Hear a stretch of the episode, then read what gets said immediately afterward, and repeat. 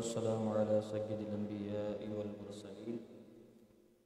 أما بعد، فأعوذ بالله من الشيطان الرجيم. بسم الله الرحمن الرحيم.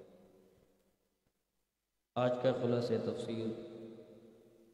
اللہ رب العالمین جل شانہ عم نوالہ قرآن مجید، فرقان حمید. میں انسان کی ہدایت کے لیے ایسے ایسے گہرے نایاب رکھے ہیں کہ اگر بندہ اسے اپنائے، ان میں سے ایک موتی بھی چن لے تو زندگی سبر جائے۔ چنانچہ سورہ آراف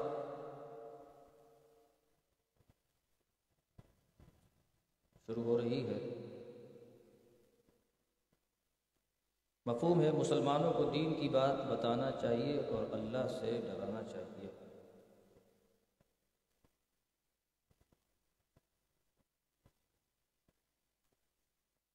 آگے فرمایا کہ حضرت آدم علیہ السلاۃ والسلام کی پیدائش جب ہوئی تو اللہ تعالیٰ نے فرشتوں کو سجدہ کرنے کا حکم دیا۔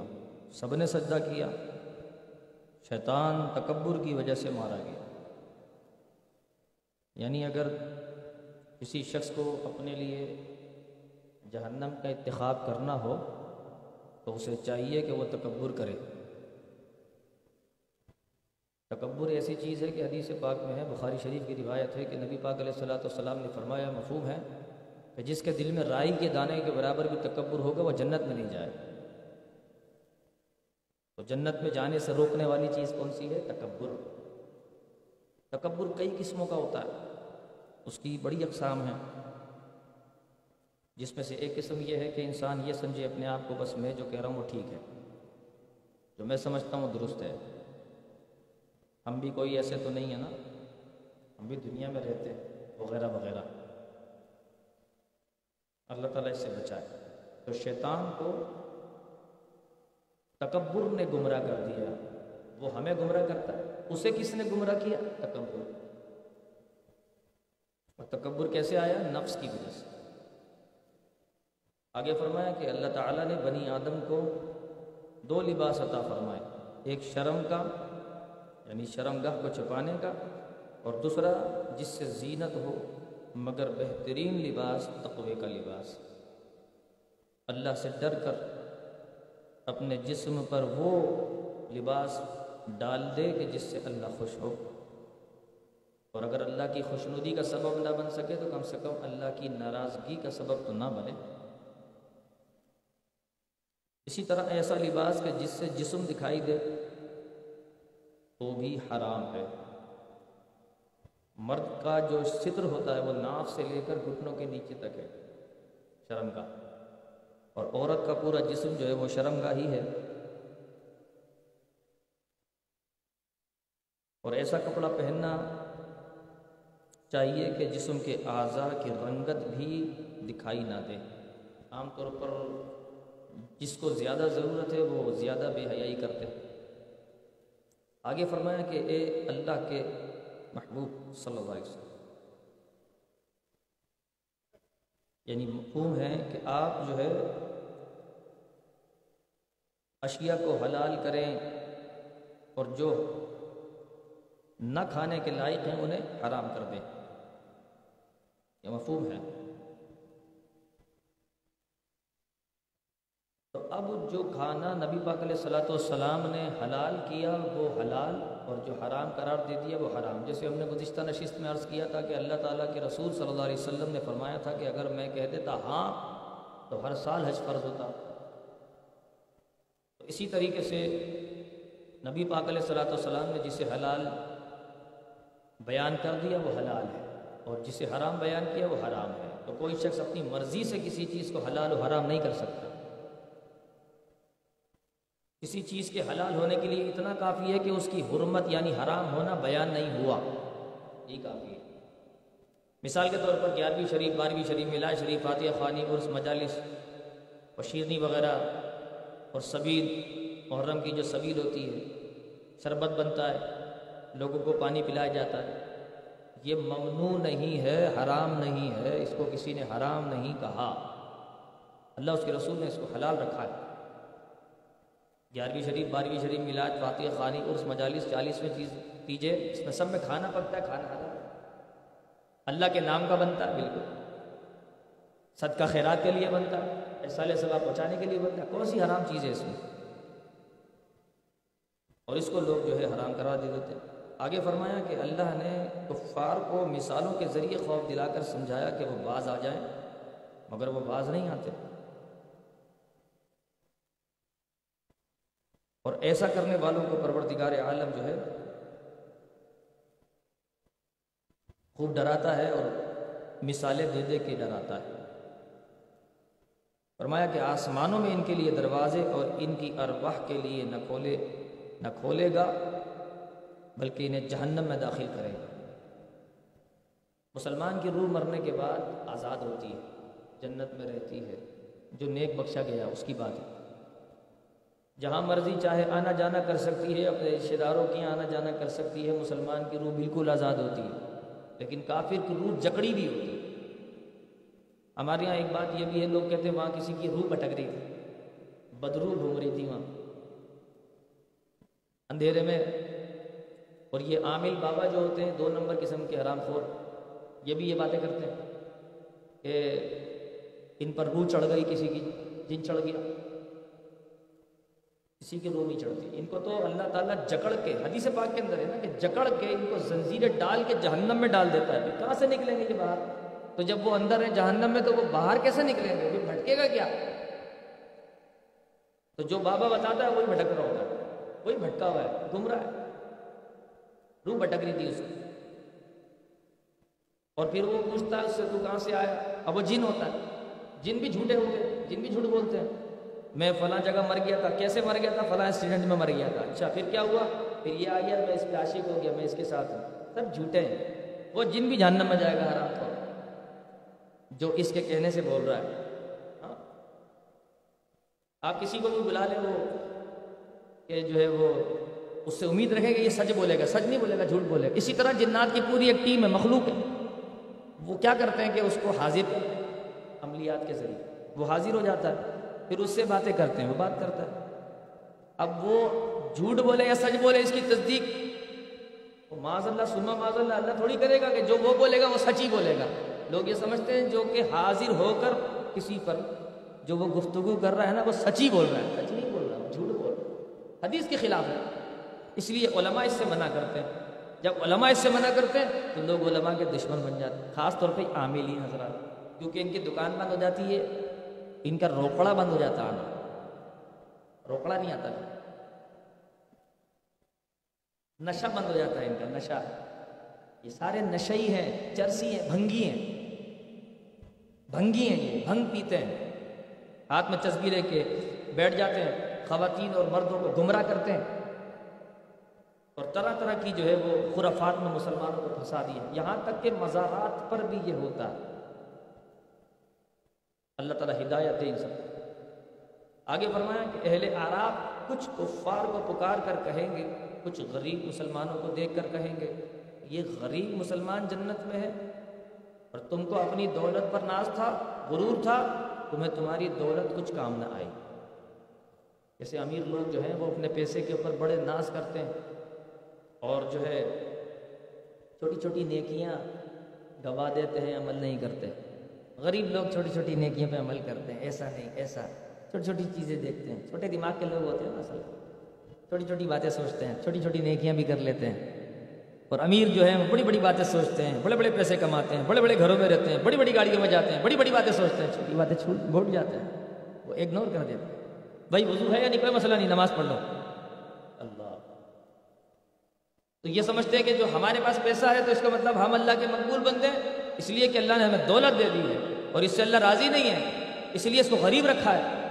تو اس لیے جنت میں ہم جائیں گے۔ جب وہاں یہ دیکھیں گے کہ جنت میں تو غریب ہیں، تو پھر یہ پریشان ہو جائیں گے۔ جس دولت کو جنت میں جانے کا سبب سمجھ رہے تھے، وہ دولت کام نہ ہے۔ یہ ہم نے کل بھی تفصیل سے بیان کیا تھا۔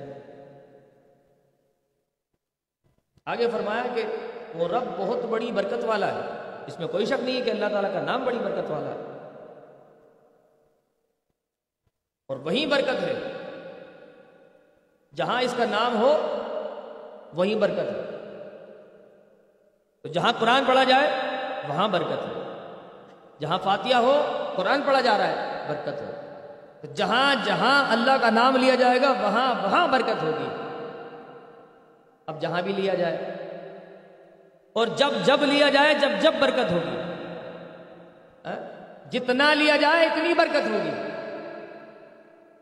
تو جب جاگنے کی رات کو لے، اور برکت ہے۔ پوری رات لے، اور برکت ہے۔ شب برات کو جاگے، شب معراج کو جاگے، گیارہویں شریف کو جاگے، بارہویں شریف کو جاگے۔ ان راتوں کو جاگ کر اللہ کی عبادت کرے، جتنا اللہ کا نام لے گا، برکت ہی برکت ہے۔ قرآن کہہ رہا؟ یہ کہتے جی کہاں سے ثابت؟ تو قرآن پڑھو نا، پتہ چل جاتا ہے۔ کہاں سے ثابت تو اپنے رب سے دعا کرو، وہ قبول فرمائے گا۔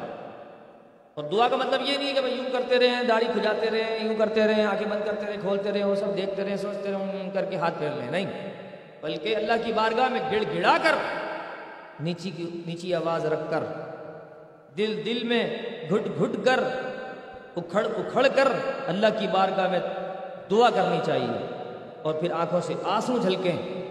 اس دعا کی بات ہی کچھ دعا ایسے کرنی چاہیے۔ اور خوب ذکر و اذکار اس کے لیے کرنا چاہیے۔ قرآن مجید نے اس کی ترغیب دی۔ آگے فرمایا کہ حضرت نو علیہ السلام والسلام نے اپنی قوم کو دین کی دعوت پیش کی۔ قوم نے حضرت نو علیہ السلام کو گمراہ کہا۔ نبی کو گمراہ کیا۔ کیسے کیسے لوگ گزرے، اندازہ کر لیجیے آج کل عوام بھی تو علماء کو گمراہ کہتی ہے۔ عوام نہیں مانتی علماء۔ کو عوام کہتی ہے علماء مولویوں کیا پتا؟ یہ کیا جانے روحانیت کیا ہوتی ہے؟ مولوی کیا جانے روحانیت کیا ہوتی ہے؟ مولوی کو نہیں پتا روحانیت کیا ہوتی ہے۔ ان کو پتا ہے روحانیت کیا چیز ہے۔ قرآن کہتا ہے کہ ہم نے جو ہے اپنی روحانی، ہم نے اپنی روحانی کو بھیجا۔ قرآن کیا کہتا ہے؟ سورہ مریم میں کہ ہم نے اپنے روحانی کو بھیجا۔ کس کو؟ حضرت جبریل کو بھیجا، حضرت مریم کے پاس۔ تو نام کیا لیا؟ اپنے روحانی کو بھیجا۔ اللہ۔ ایک کاش سمجھ میں آ جائے آپ کے۔ اتنا وقت نہیں ہے، میں سمجھا دیتا آپ کو اس کو۔ تو روحانیت کیا چیز ہے؟ قرآن بیان کرتا ہے۔ قرآن علماء جانتے ہیں۔ ہاں۔ یہ ڈبے کے کچرے کے یہ فٹ پاتھوں پہ بیٹھے ہوئے ٹٹو نہیں جانتے، ڈبو اور شیبی چلی جیسے۔ یہ نہیں جانتے۔ یہ کیا جانا قرآن کیا ہوتا ہے؟ ظاہر بات ہے، جن علماء نے اپنی زندگی اس پر خرچ کر دی ہے۔ قرآن مجید میں پوری زندگی لگا دی ہو، جنہوں نے احادیث کو پڑھنے، سمجھنے، سمجھانے میں پوری زندگی صرف کر دی ہو۔ اور اس کے بعد بھی کہے آئے کاش کہ ہم سمجھ لیتے اسے۔ اور جنہوں نے پڑھا بھی نہیں، سمجھا بھی نہیں، کچھ بھی نہیں کیا، وہ کہیں کہ جی یہ تو جاہل ہے۔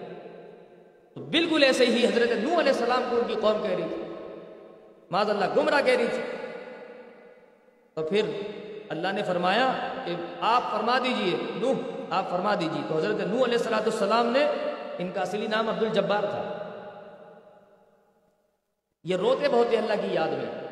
اس لیے ان کو نوح کہا گیا۔ نوح کے معنی زیادہ رونے والا حضرت نو علیہ السلام السلام نے فرمایا کہ میں گمراہ نہیں ہوں، اللہ کا رسول ہوں۔ واہ، کیا بات۔ اللہ، قرآن پڑھنے کی چیز ہے۔ سمجھنے کی چیز ہے۔ آگے فرمایا حضرت حود علیہ السلام والسلام کو قوم عاد کی طرف بھیجا گیا، یہ آد اولا ہے۔ اور آد ثانیہ حضرت صالح صلی اللہ علیہ وسلم کی قوم تھی۔ ان دونوں کے درمیان میں سو سال کا فاصلہ۔ حضرت صالح اور حضرت حود علیہ السلام۔ حضرت حود کے زمانے میں وہ جنت بنی تھی، شداد نے جنت بنائی تھی۔ بالکل ہو بہو جنت بنائی تھی اس نے۔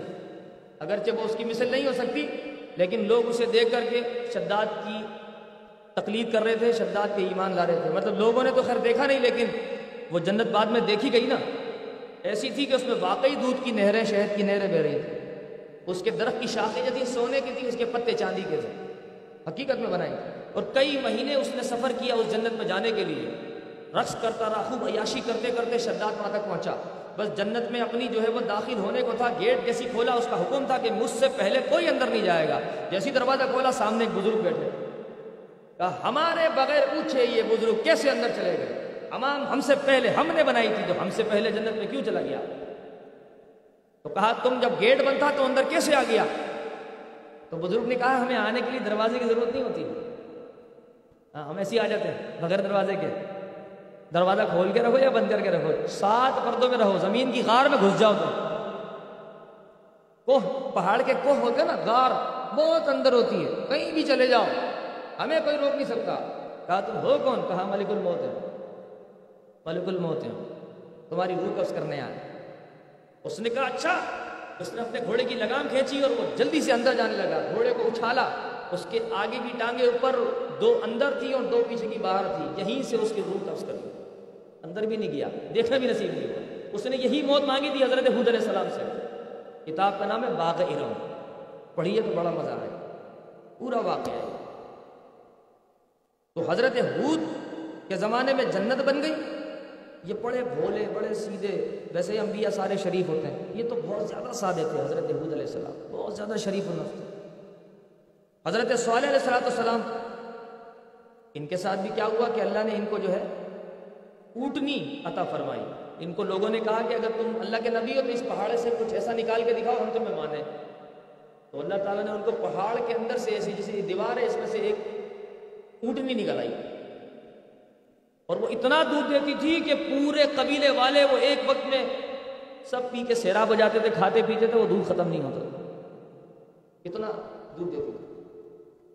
لیکن حضرت نے فرمایا کہ تم اس کی پونچھے مت کاٹنا، اس کی ٹانگیں مت کاٹنا، اس کو تکلیف مت دینا، اللہ ناراض ہو جائے گا، یہ نشانی ہے، اللہ کی نشانیوں میں سے ایک نشانی، ہمارا معجزہ ہے۔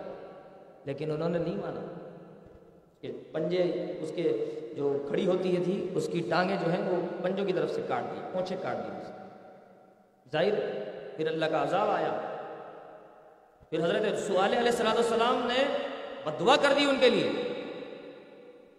اور جب بدعا کی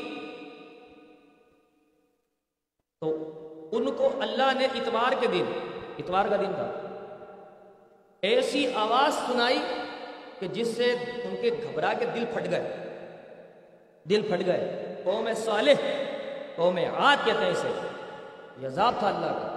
ایسی شدید دردناک کردناک اور وحشیانہ آواز تھی کہ سنتے ہی ان کے دل پھٹ گئے اور وہ گرے اور مر گئے۔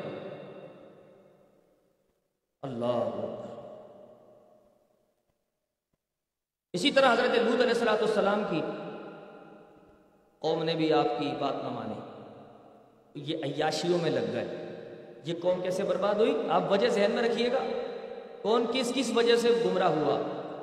لوت علیہ السلام کی قوم عیاشی کی وجہ سے برباد ہوئی، فحاشی، اریانی بغیرتی بے حیائی کی وجہ سے برباد ہوئی۔ اور اس قوم کا کیا؟ پاکستان جو ہے ون نمبر پر ہے گندی ویب سائٹ دیکھنے والوں میں۔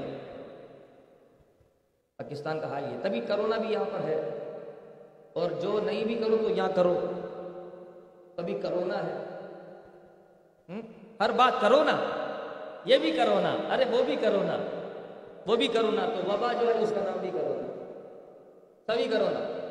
کچھ نہ کرنا، سارا کرنا۔ اللہ، یہ قوم برباد ہو گئی۔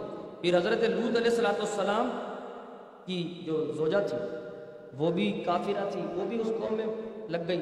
آخر وہ بھی تباہ برباد ہو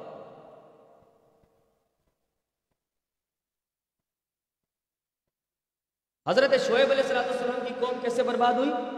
وہ ناپ تول میں کمی کرتے تھے۔ ناپ تول میں کمی کرتے وہ ناپتے ناپتے کچھ ایسا کرتے تھے کہ اس میں کمی آ جاتی تھی۔ تو آپ نے فرمایا ایسا مت کرو۔ ناپ تول میں کمی مت کرو۔ لیکن یہ مانتے نہیں تھے۔ آخر یہ بھی ان کے ساتھ کیا ہوا؟ جب انہوں نے نہیں مانی تو اللہ تبارک و تعالیٰ نے جہنم کے دروازے کھولے اور وہاں سے شدید گرمی بھیجی۔ جب ان کو گرمی لگی تو یہ ہڑبڑا کے، گھبرا کے بیزار ہو کر ایک ان کو بادل کا ٹکڑا نظر آیا اس کے نیچے چلے گئے اور جا کے کھڑے ہو گئے۔ جب ساری قوم جمع ہو گئی نا اسی بادل کے نیچے، تو اللہ تعالیٰ نے اس بادل کو آگ کا گولا بنا دیا۔ جب اس کو آگ کا گولا بنایا، یہ سارے کے سارے ایک ساتھ ہی جھلس کے بھن گئے بالکل اور ان کا کام تمام ہو گیا۔ ان کا کام کیا تھا؟ یہ ناپ تول میں کمی کرتے تھے۔ آج کیا حال ہے؟ ذخیرہ اندوز، لوگوں کو خوار کر دیا، لوگ چینی پہ خوار ہو رہے ہیں۔ لوگ چینی پر خوار ہو رہے ہیں۔ لوگ خربوزے کے پیچھے بھاگ رہے ہیں۔ خربوزہ ہاتھ میں نہیں آ رہا لوگ تربوز کے پیچھے بھاگ رہے ہیں، وہ ہاتھ میں نہیں آ رہا۔ کیوں؟ اللہ کو تم نے ناراض کر دیا۔ تمہیں اللہ کی رحمت بلا رہی ہے، تم ادھر نہیں جاتے۔ تم لوگوں کے آگے جا کے ہاتھ پھیلا رہے ہو۔ اس لیے اللہ نے تمہارے لیے دنیا کو طلب کرنا جو ہے وہ اتنا مشکل کر دیا کہ اب تم دنیا بھی تمہارے ہاتھ میں آنا مشکل ہو گئی ہے۔ خصیرت دنیا والا کا مزداق نہ خدا ہی ملا، نہ وسال سنم نہ ادھر کے رہے، نہ ادھر کے رہے۔ کوئی بستی، کوئی قوم ایسی نہیں جہاں ہمارے رسول صلی اللہ علیہ وسلم یعنی کوئی بھی نبی ان کے لیے درود پڑھ سکتے ہیں کہ نہ آئے ہو اور اس قوم نے جھٹلایا نہ ہو۔ ہر قوم نے انبیاء کو جھٹلایا، ہر قوم نے۔ اور پھر یہ قوم عذاب میں مبتلا ہوئی۔ اور عذاب میں مبتلا ہو کر برباد ہو گئی۔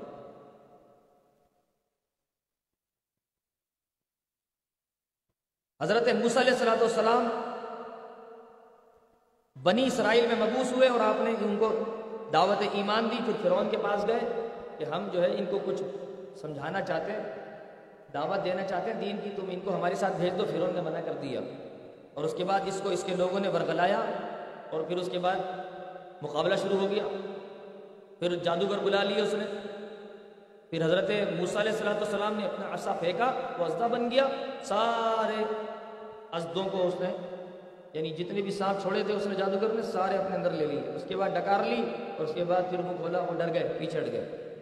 اور وہ جو سب سے بڑا تھا، جادوگر کا سردار، وہ سجدے میں گر گیا۔ سجدے میں گر گئے سب پھر انہوں نے کہا، خبیص و بدبختوں میں تمہیں لایا تھا تاکہ تم میری مدد کرو گے، تم اس کے سامنے سجدہ کر رہے ہو. کہا کہ یہ جادو نہیں ہے، ہم سمجھتے ہیں، یہ اللہ کے سچے نبی ہیں. یعنی فرعون جن کو لایا تھا نا اپنے مقابلے کے لیے، وہ ایمان لے آئے۔ پھر انہوں نے کہا، حضور، آپ ہمارے لیے دعا کیجیے، کیونکہ ہمیں معلوم ہے فرعون ہمیں چھوڑے گا نہیں یہ ہمیں قتل کرے گا. تو اللہ اللہ تعالیٰ سے آپ دعا کر لیجیے۔ تو موسیٰ علیہ السلام نے ان کے لیے دعا کی، بعد میں پھر ان کو قتل کر دیا تھا فرعون۔ جادوگر بھی ایمان لے آئے، یہ بدبخت ایمان نہیں لایا جبکہ یہ نامرد تھا، تربوز بیچا کرتا تھا، بڑا غریب آدمی تھا۔ اور رات کو کہتا تھا، یا اللہ، تو میرا پروردگار، تو میرا خدا ہے، میری لاج رکھ لیا کر، جو میں دن میں لوگوں کو دعویٰ کرتا ہوں۔ اور دن میں کہتا تھا، میں تمہارا خدا ہوں۔ انا ربکم تعالیٰ میں تمہارا رب ہوں۔ اور رات کو اللہ کی عبادت کرتا ہوں جب غرق ہونے لگا دریا نیل میں، اس کو بھی کہا، یا اللہ، مجھے معاف کر دے، میں کلمہ پڑھتا ہوں، لا الہ الا اللہ۔ لیکن اللہ نے اس کو فرق کر دیا۔ تو اس سے پتہ چلتا ہے کہ مرتے وقت یا جب عذاب اپنی آنکھوں سے دیکھو، اس وقت اگر کوئی اسلام قبول کر لے گا تو وہ قابل قبول نہیں ہوگا، مانا نہیں جائے گا۔ پہلے ہی مان لے۔ فرون کو چار سو سال کی عمر میں تین سو بیس سال تو آرام سے گزر گئے تھے۔ چار سو سال عمر تھی۔ تین سو بیس سال تو آرام سے گزر گئے تھے۔ اور اس کے سر میں بھی درد نہیں ہوا تھا۔ سر کا درد بھی نہیں تھا۔ پھر آہستہ آہستہ یہ اس کا سسٹم خراب ہونے لگا۔ اور پھر ظاہر ہے کہ اس کا انجام تو ہونا ہے نا۔ حضرت موسیٰ علیہ السلام نے اللہ کے دیدار کی تمنا کی، اللہ تعالیٰ سے عرض کی، یا اللہ مجھے اپنا دیدار کرا۔ اللہ نے فرمایا، دیدار نہیں کر سکتا۔ بہرحال تجلی دکھائی، موسیٰ علیہ السلام گر گئے، بے ہوش ہو اس کے بعد پھر اٹھے، پھر سوچا، پھر گر گئے۔ یعنی اللہ کے دیدار کی تاب نہ لا سکے۔ اور ادھر نبی پاک علیہ السلاۃ والسلام کو معراج پر بلایا اور حضور علیہ السلاۃ والسلام نے اپنے سر کی آنکھوں سے اللہ کا دیدار کیا۔ اور بے ہوش نہیں ہوئے۔ موسیٰ علیہ السلام اسی اسی جو ہے، سمجھ لیجیے کہ تاب میں تھے کہ میں تو دیکھ نہ سکا، مصطفیٰ تو دیکھ کے آئے ہیں۔ تو اس لیے عرض کی کہ حضور جائیے نمازیں کم کروا دیجیے آپ کی امت پڑھ نہیں سکتی۔ تو حضور گئے کم کرا کے واپس آئے، اس طرح نو مرتبہ موسیٰ علیہ السلام نے کیا، پانچ پانچ کم کرتے کرتے۔ تو نو مرتبہ دیدار الہی کیا، آنکھوں، مصطفیٰ کی آنکھوں میں چشمان ہے مصطفیٰ میں۔ کیونکہ ڈائریکٹ دیکھنے کی ہمت نہیں تھی۔ تو بال واسطہ حضور کی آنکھوں میں اللہ کا دیدار کرتے۔ اللہ۔